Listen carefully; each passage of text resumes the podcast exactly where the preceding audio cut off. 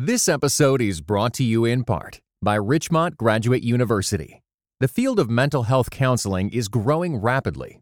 Richmond Graduate University can equip you to become a licensed professional counselor, integrating your faith into your clinical practice. Programs are offered in Atlanta, Chattanooga, and online. Apply today at richmond.edu.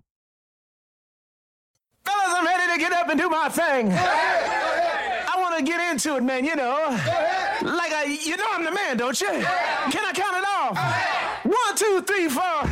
You're listening to the Church Politics Podcast with Michael Wear and Justin Giboney, where you can get in depth political analysis from a Christian worldview.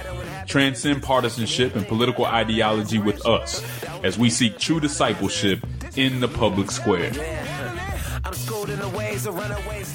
This is the Church Politics Podcast with Michael Wear and Justin Giboney, brought to you by the AND campaign. Uh, Justin, uh, you know, I thought this was going to be uh, the first week that, um, you know, I was going to be respectful and, you know, keep down my emotions, not bring up the Buffalo Bills at the beginning of the podcast. Uh, but but but then th- then they won in the in the final minutes, and so I just got to say we're undefeated, baby. You are undefeated. And I'll say this despite your ranting and raving, I wasn't really impressed by their other wins. Uh, but I was impressed by this one. Uh, th- this is this is a big win. I'm, I'm, gonna give you your propers on that one, and uh, enjoy it, man. You got you got what a week to enjoy. Who they got next? You know, I, you you just gotta look for the Patriots on the calendar, and then you, then you know it doesn't matter that Brady's not there anymore. They they, they have our number, so uh, that should be coming up soon. Uh, it's uh, what what do you think about the Heat? I mean, they're scrappy, man. You can never count a scrappy team uh, out. Uh, I'm not generally a fan of the uh, the Heat, but by default, and being a Laker hater, um, I will be rooting for the Heat. Um, yeah, so I hope I'm the best. Yeah, I, I mean, I, it reminds me. It's almost like a throwback, you know, championship where you would have like you know the team with the big name on it, uh, with you know the MVP of the league going off against like uh, uh, you, you, know, a well-rounded scrap. You know, it's like Bulls Pistons. It's like, I mean, I guess the Pistons had, but you know, it's it's like uh, uh, I kind of I kind of like that it's not you know LeBron versus uh, uh versus uh, I don't know. Uh, I guess LeBron's on the West Coast now. You know, LeBron versus uh, Giannis, or mm-hmm. uh, I think it's going to be interesting to see a series like uh, like that. Yeah, hopefully it's entertaining. Really, that's what I'm looking for. Hopefully, it's yeah, for sure, for sure. Uh, we got obviously a face-off uh, this week. Uh, the first presidential uh, in politics, the first presidential debate, and then uh, we saw over the weekend uh, President Trump actually move forward and nominate Amy Judge Amy Coney Barrett for the open Supreme court seat. So, so we're to go through this similar to how, and would encourage folks to go back and listen to the episode. We got really positive feedback on it uh, on uh, Kamala Harris, and we're to go through this in similar way we went through Joe Biden placing uh, Harris on the ticket, which is to talk about sort of what criticisms of Barrett are are fair and what criticisms uh, are unfair or or sort of shouldn't be on the table. Uh, I, I, will say, you know, there's there's a, a bit of me, Justin. Uh, you, you know, the reporting when Trump picked Kavanaugh over Barrett um, in some outlets was that Trump didn't he couldn't connect with this this woman who you know was a mother of seven and was very religious uh, that that he just he just couldn't uh, he sort of hit it off with her and they didn't have great rapport and she seemed to be pretty sort of professional and not sort of let down her guard in the oval. That was some of the reporting uh, about when they met. And and so there was a bit of me that thought that uh, you know maybe that's true. And maybe he just doesn't like her. Maybe he's maybe he he doesn't think she's uh, she's someone that he resonates with for a whole bunch of reasons. But uh, and I thought maybe, maybe he'll disappoint social conservatives here, but he moved forward with the nomination that made sense politically and and made sense in terms of uh, in terms of sort of his political base. Uh, and we saw, I think, the best side of the nomination this past weekend. I thought Judge Barrett presented as not not just a you know a competent you know legal mind uh, as as much as you could do that in a rose garden ceremony, but gosh, a potent sort of political force. I was watching that press conference thinking she makes Trump look better than, than Trump ever could. Uh, and so l- let's let's start with unfair criticisms of of Barrett, and then we'll move on to sort of what should be on the table. There's been a lot of discussion uh, leading up to this last week. It's not often that these nominations are the person that people had been talking about for the whole week leading up. So we actually have more of a preview of what the conversation about her is going to be. Uh, Justin, what have you heard or what's been sort of hinted at that you think is not fair game for Democrats and others who who uh, want to push back on this nomination? Yeah, and I'm glad you brought up the last uh, the the episode that we did on uh, Kamala. I think that was a really a really good episode and helped people think through this in a way that wasn't as partisan, but more of an objective way, regardless of where you land.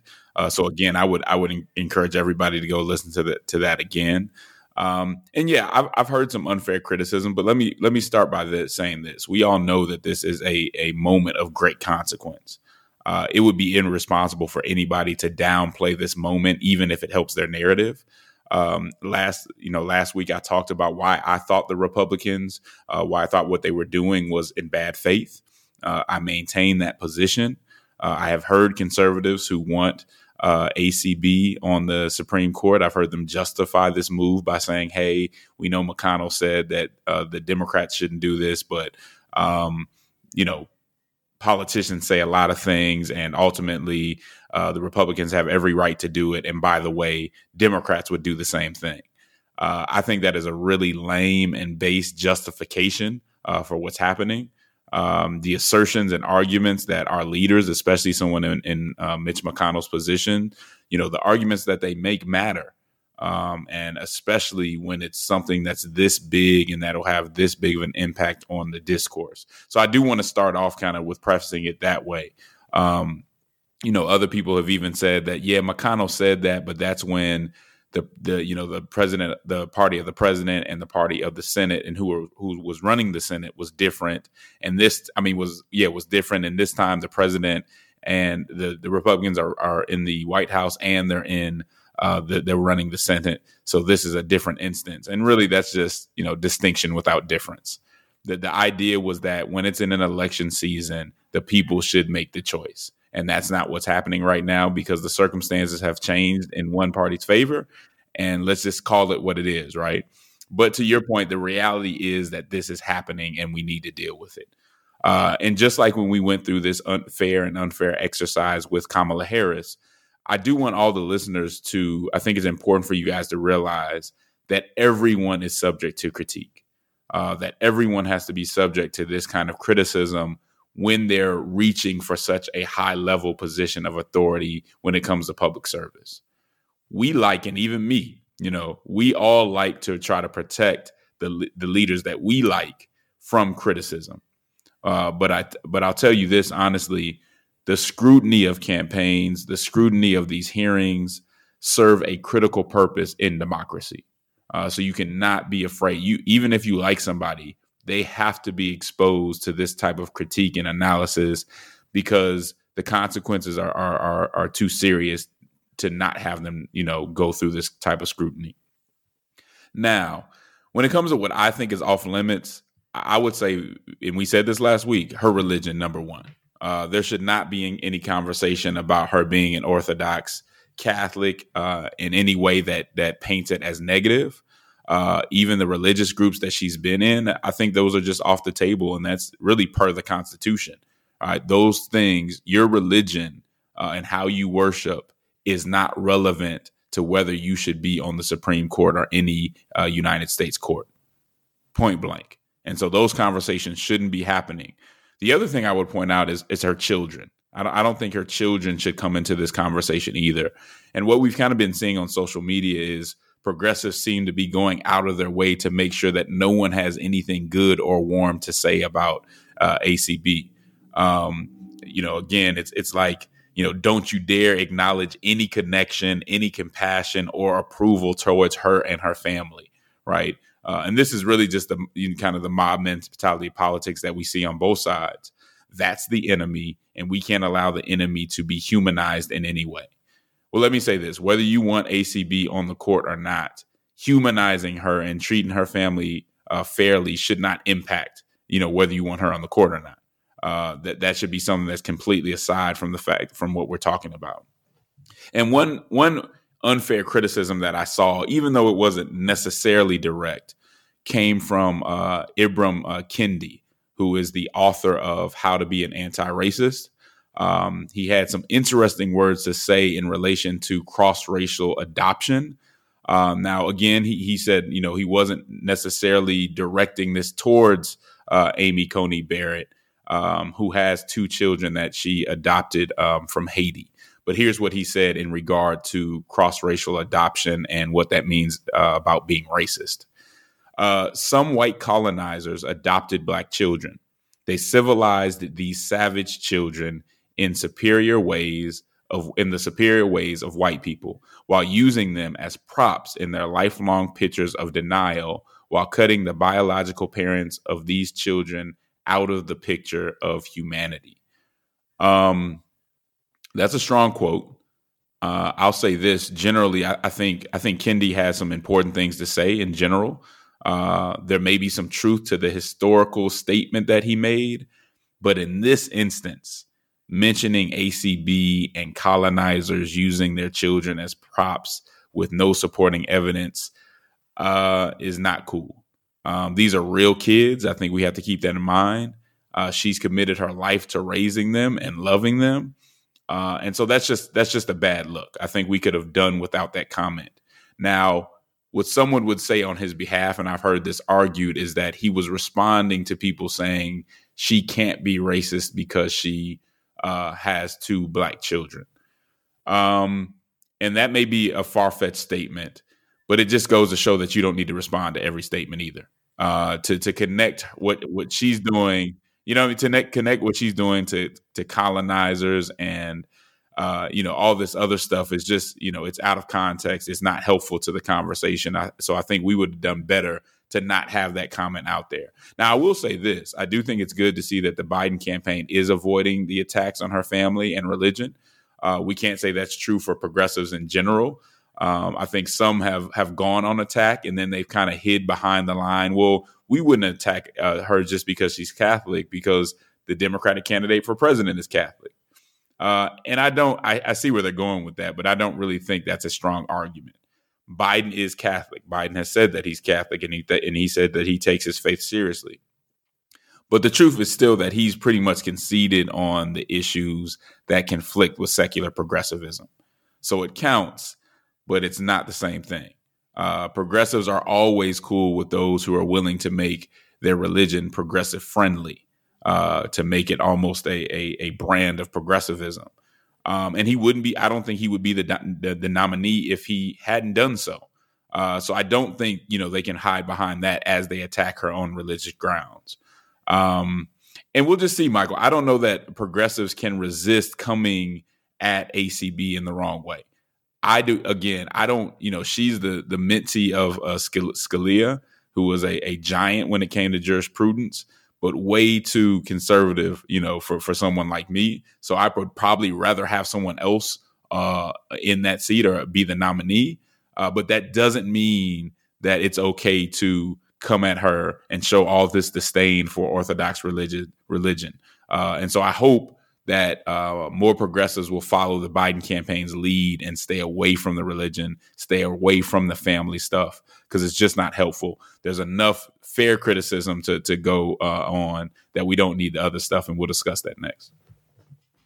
Yeah, no, I I, I think that's good, and I, I actually, you know, don't have. I think you you laid out the the the, the main areas. You know, I I I'd add, and it's related to the kids uh, question. There, there have been some folks raising things like, how is she going to take care of her children if she's a Supreme Court justice?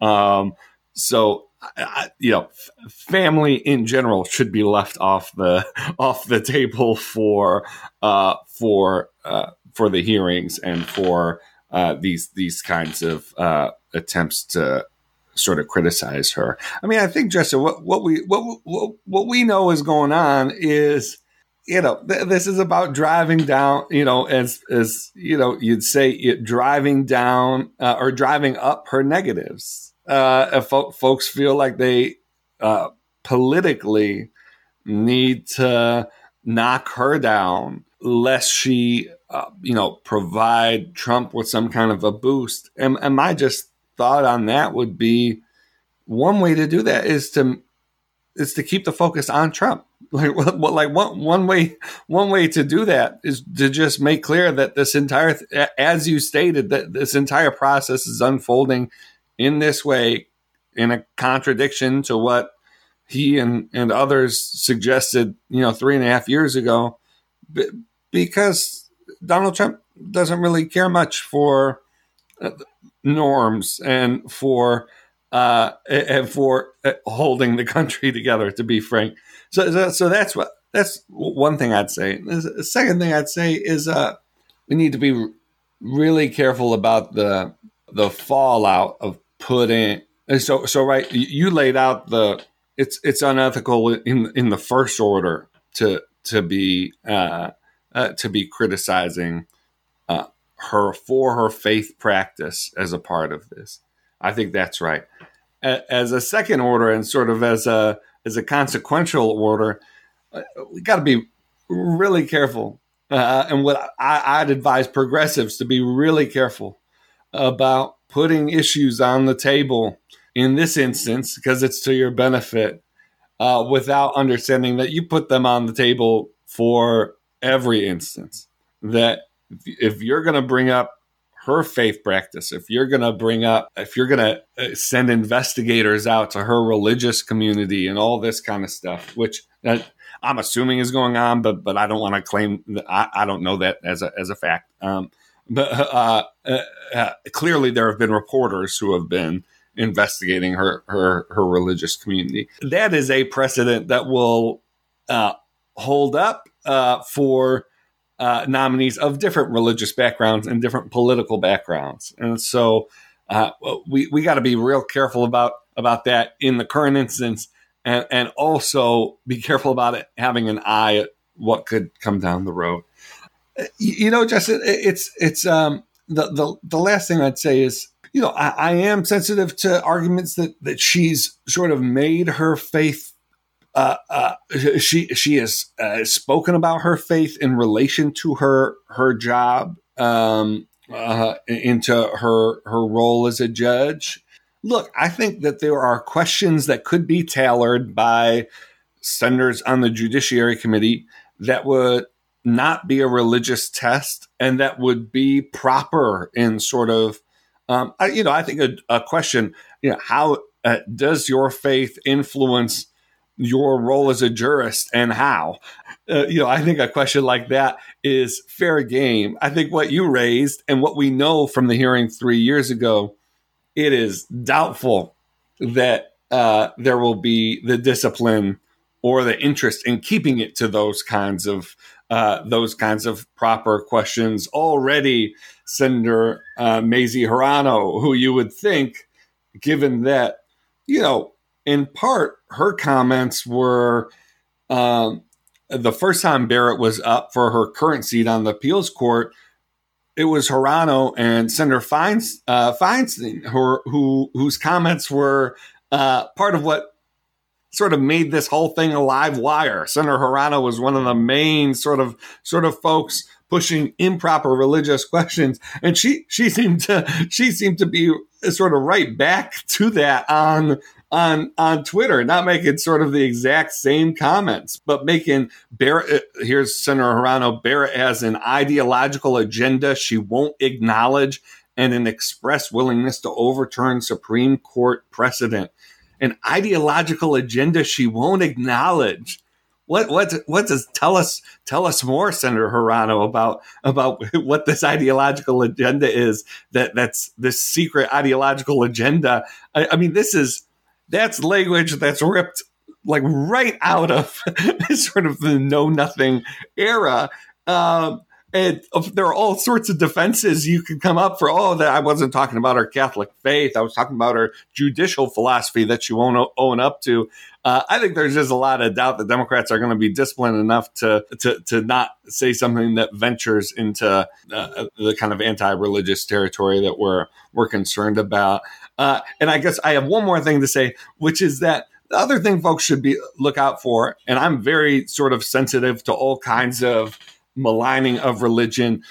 Uh, also, point uh, also if you're that way, if you're like me, also be aware of the fact that uh, a major goal of Republicans uh, and conservatives throughout this whole thing is going to be to lift up and highlight and uh, generalize any sort of improper criticism of Barrett as something that is ubiquitous, A, and B, that represents the entire Democratic Party. So actually, Josh, uh, Senator Josh Hawley uh, did this over over the weekend, he um, he tweeted, "65 million American Catholics are going to be very interested to learn that Joe Biden's Democrats think they can't be trusted to serve as judges or in public office if they're too Catholic.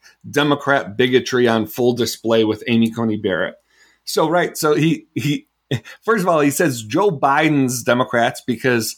Uh, he needed to bring Joe Biden into it, even though Joe Biden hasn't said anything that even approaches what he's suggesting Democrats have said about Barrett. And then number two, uh, he doesn't name a Democrat. There's no citation. There's no, he's not pointing to any colleague. Um, in replies in a conversation, he did point back to three years ago and Feinstein and, and Hirono's comments, but but it, it's it's it's vague and it's these are what all Democrats are saying. So also, folks, be be wary of making sure you're you're if something happens uh, uh, over the next few weeks where you're reading quotes from somebody who said something about Barrett, try and look up the video. Try and make sure you're getting the full context. Don't forget we're in the middle of a presidential election, and from all sides. Uh, this nomination is going to be played for not just sort of judicial politics, but but I'd say primarily for the sake of presidential politics. Uh, Justin, anything to add before we before we go to break? No, I think you got it. Uh, again, uh, just make sure that not only are you um, kind of weighing in with fair criticism, but maybe that you question people who aren't being fair in their criticism if you're in a conversation with them. Yeah, that's good. Okay, when we get back, we're going to talk about um, what what should be uh, a part of the Senate's advise and consent uh, role, what what should be on the table when it comes to the nomination of Amy Coney Barrett. This is the Church Politics Podcast.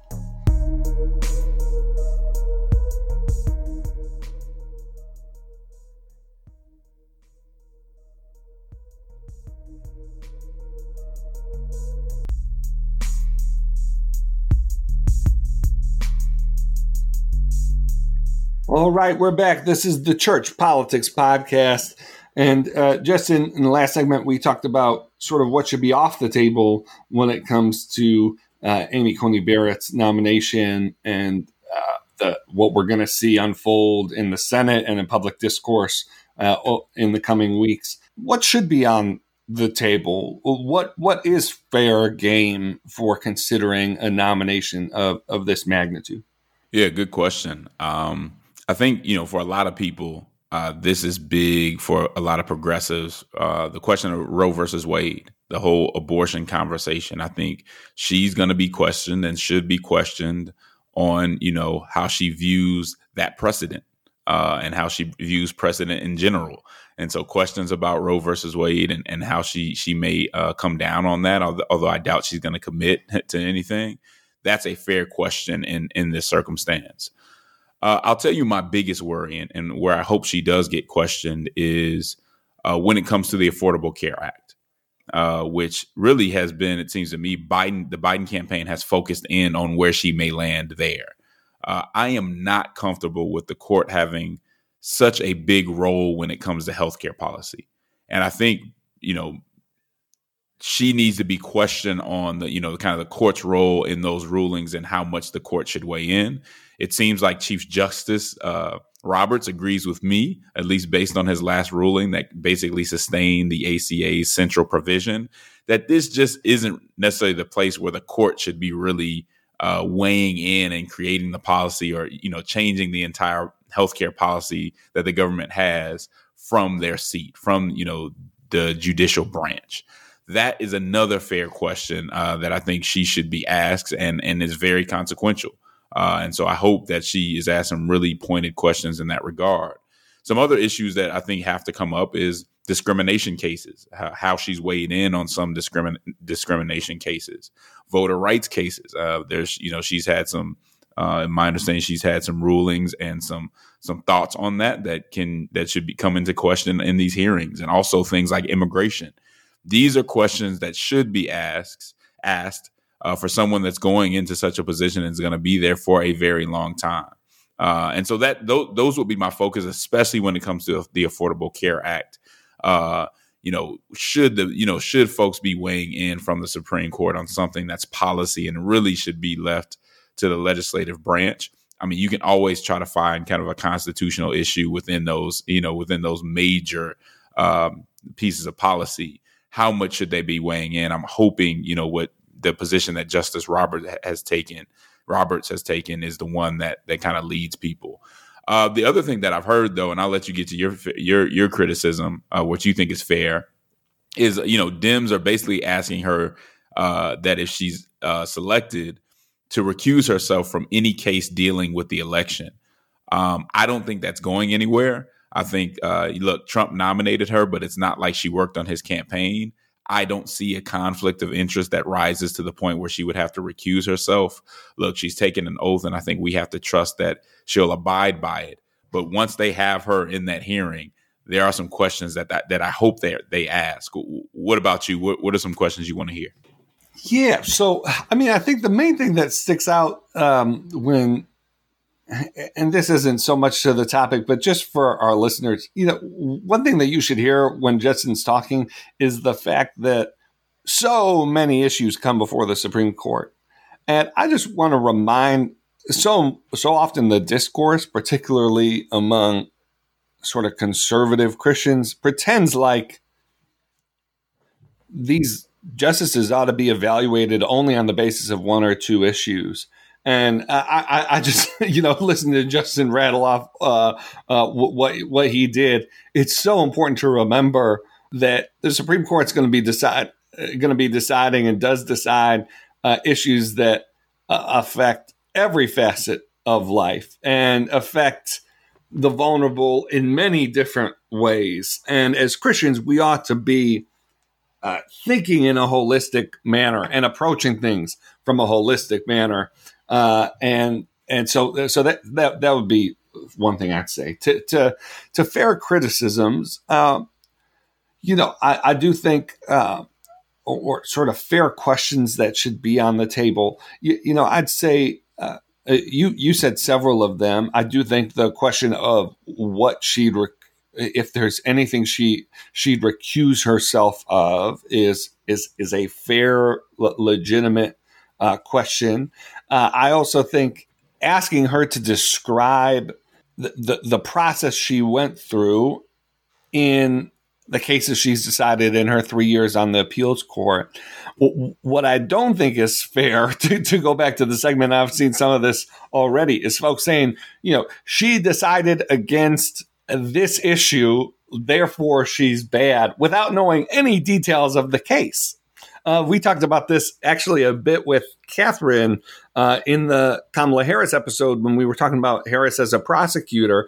This idea that lawyers and judges, those involved in the legal system, uh, are not politicians deciding, uh, or at, at, their best, sh- are not politicians deciding like what's the best outcome in it in a case for sort of my vision of the world, but what does the law call for? And so I, I love, she has only been on the appeals court for three years. I think it's fine for folks to, to prosecute that and sort of uh, mine whatever they can from uh, the decisions she's made to the extent that sort of broad principles that she's outlining as she makes the case for a nomination have been contradicted by decisions she's made, asking her to explain those. I think, I mean, that that's what that's what a hearing is uh, is for. Uh, and, then uh, just the last thing I'd say, you know, just um, and it's related to the recusal question, uh, is really drilling down on her independence and the level of independence that she would have on a court when she may be deciding uh, issues that are uh, very relevant to uh, Donald Trump's presidency. Uh, this is obviously a question that every judicial nominee has to answer. Uh, every every uh, every justice on the Supreme Court has been nominated by a president, um, and they've all had to go through questions that they will they don't feel indebted to uh, the person who nominated them, and I, I think that's that's fair uh, game as well. Uh, and, and, then you know sh- questions about political affiliations uh, she's had. She she has openly referred to herself um, as coming from a different political background than uh, liberal justices, not just a different judicial philosophy, but a, she's been open about sort of her politics. And so mining through that as well. I think the fact of the matter, Justin, is the nomination process has so devolved over the last uh, over the last several decades that I think the thing that not, I'm not hearing a lot of people say, but which everyone knows, is that these sort of things have turned into reality TV shows for a while now.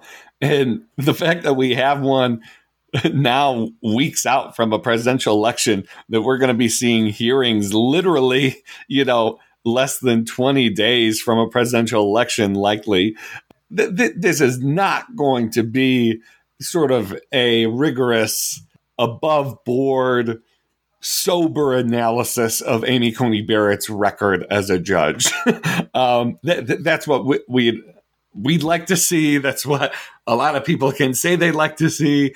Uh, there, there's no sort of recent history that would suggest that, especially in these circumstances, and all the animosity, some of it legitimate, as you noted, that that this is even happening, that we're going to see some kind of uh, above board, sober analysis of Barrett's record. This is going to be a political dogfight. There are reports out already that uh, Democrats plan to give Senator Harris the stage in the in the hearing process, and so we're going to have the the the running mate of the Democratic nominee interrogating the the Supreme Court justice uh, nominee of the president. I, I mean, th- this is not going to be a uh, a ideal prototype process for for Amy Coney Barrett, even if she does get on the court. Yeah, unfortunately, I think that's right, and uh, so we'll see what happens. I think it would it would do uh, both parties good to keep this professional, but as you pointed out, we won't hold our breath. Yeah. All right. When we get back, we're going to talk about pretty fascinating article from uh, Herndon for the New York Times on what's unfolded in police reform conversations in Minneapolis uh, over the last several months. This is the Church Politics Podcast.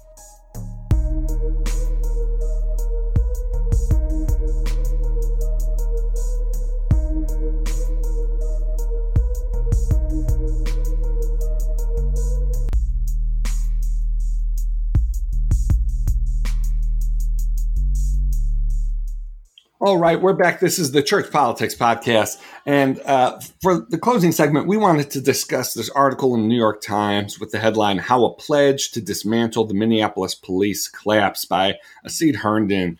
This article walks through uh, uh, what happened politically on the ground in Minneapolis um, in the wake of the killing of George Floyd, principally an effort by primarily two activist groups to form a pledge and to pressure Minneapolis City Council officials and others to take a pledge to defund the city's police department. It was a pledge that uh, nine members of the 13 member city council uh, agreed to, uh, you know, a majority, uh, a clear majority. But over the last several months, many of the council members who took the pledge have been saying that they one said he took the pledge in spirit, but not by the letter.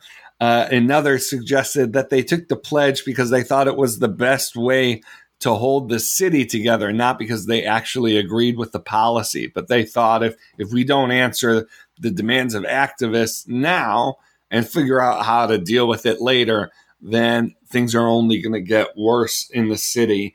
Um, the article is uh, fascinating for so in so many ways, uh, and in so many ways that we talk about quite often on this podcast. Uh, just I have I have quite a few thoughts, but uh, but interested in turning it over to you. What what were your main takeaways from this article? What lessons do you think are are there? Uh, what what what did you get out of this?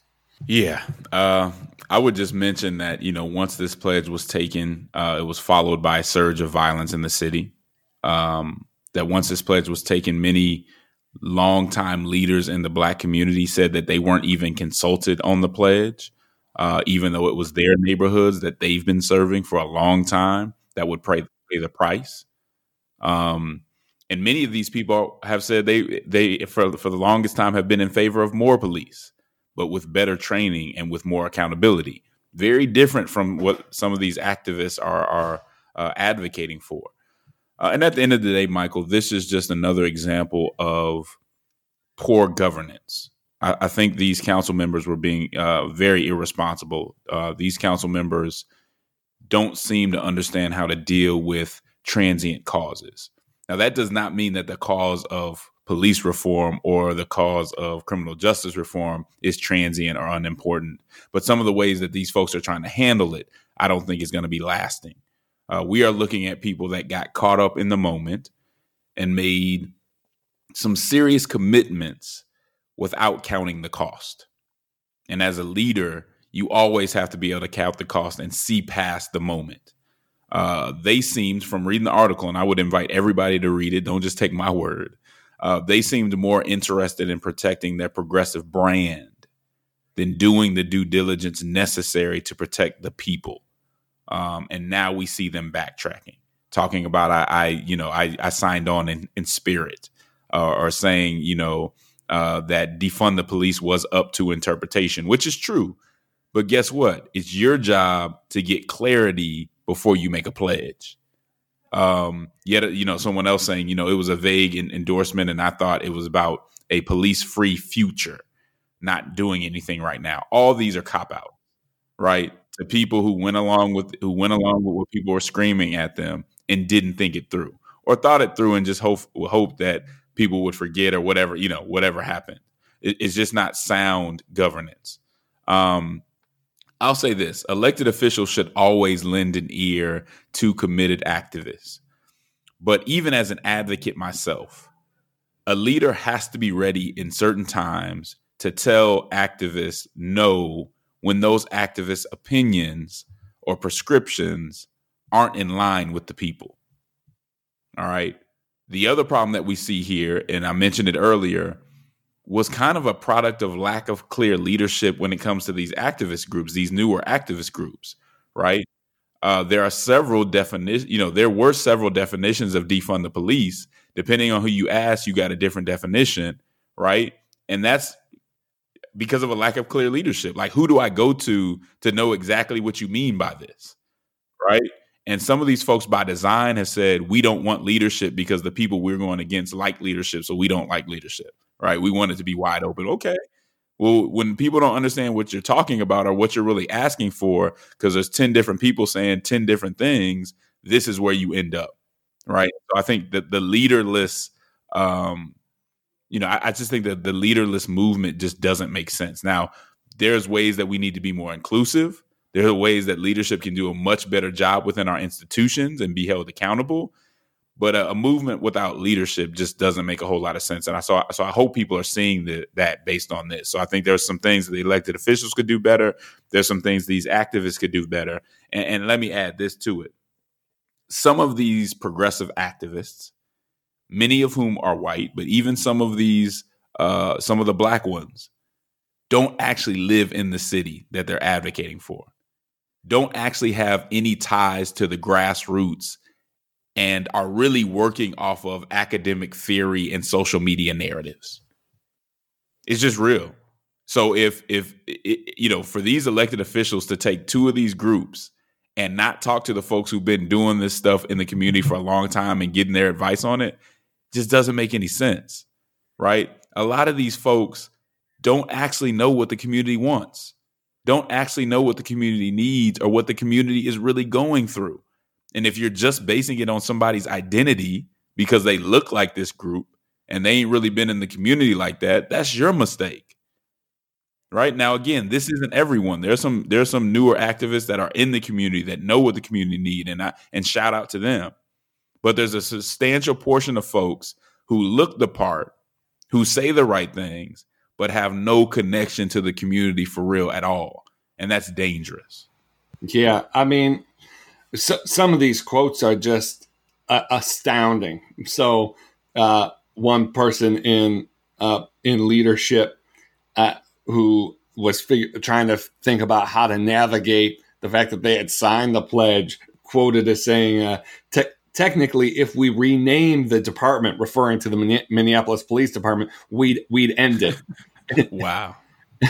Uh, in other words, you know, uh, we, we, we took this pledge that uses language that frankly isn't wasn't well we, we signed a pledge that had vague language uh, or you know as as i've argued before de- defund is a word with a meaning it, it's not something that folks invented and then get to get to say what they mean by it uh, i think as i've said on this show before when conservatives talk about defunding planned parenthood th- there's no question that they're not talking about m- moving some funds around. They're talking about z- zeroing out funding. That's what defund means. It means to it means to uh, remove and prevent further funds from going to that that area, whatever you're talking about. And so all the word games that folks on the activist side play that they think they're being uh, well, no one can exactly nail us down. We're like moving the Overton window to the extent that that is true, it also provides the opportunity for those on the elected side to say, well, we had no idea what you were talking about in the first place. We, we thought you meant this because you're being so loose with language.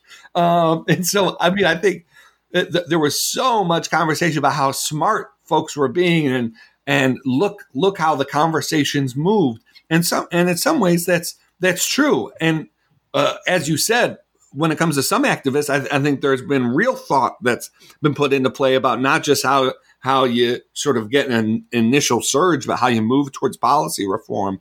But this this article lays out the ways in which uh, it can go wrong. I mean, you you now have both elected officials and activists in Minneapolis after uh, in a in a liberal city, I mean, the liberal DFL party in in Minneapolis controls the vast majority of the city council seats.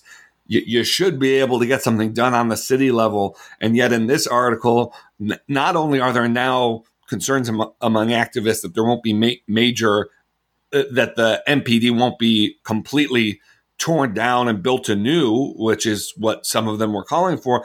Now there are concerns that there won't be any significant reforms made at all because they kind of they shot their shot.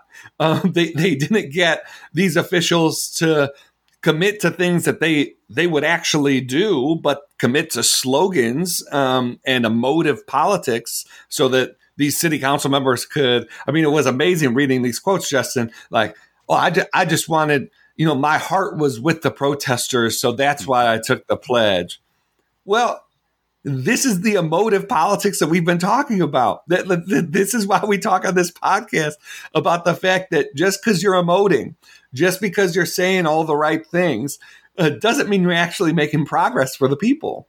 Um, and so, yeah, so I, I, I, would urge folks to, to read this article, particularly if you have an interest in advocacy. There, there are some activists quoted in this article who I think provide really incisive, really constructive quotes here about what could have been done differently or what was wrong about the method methodology.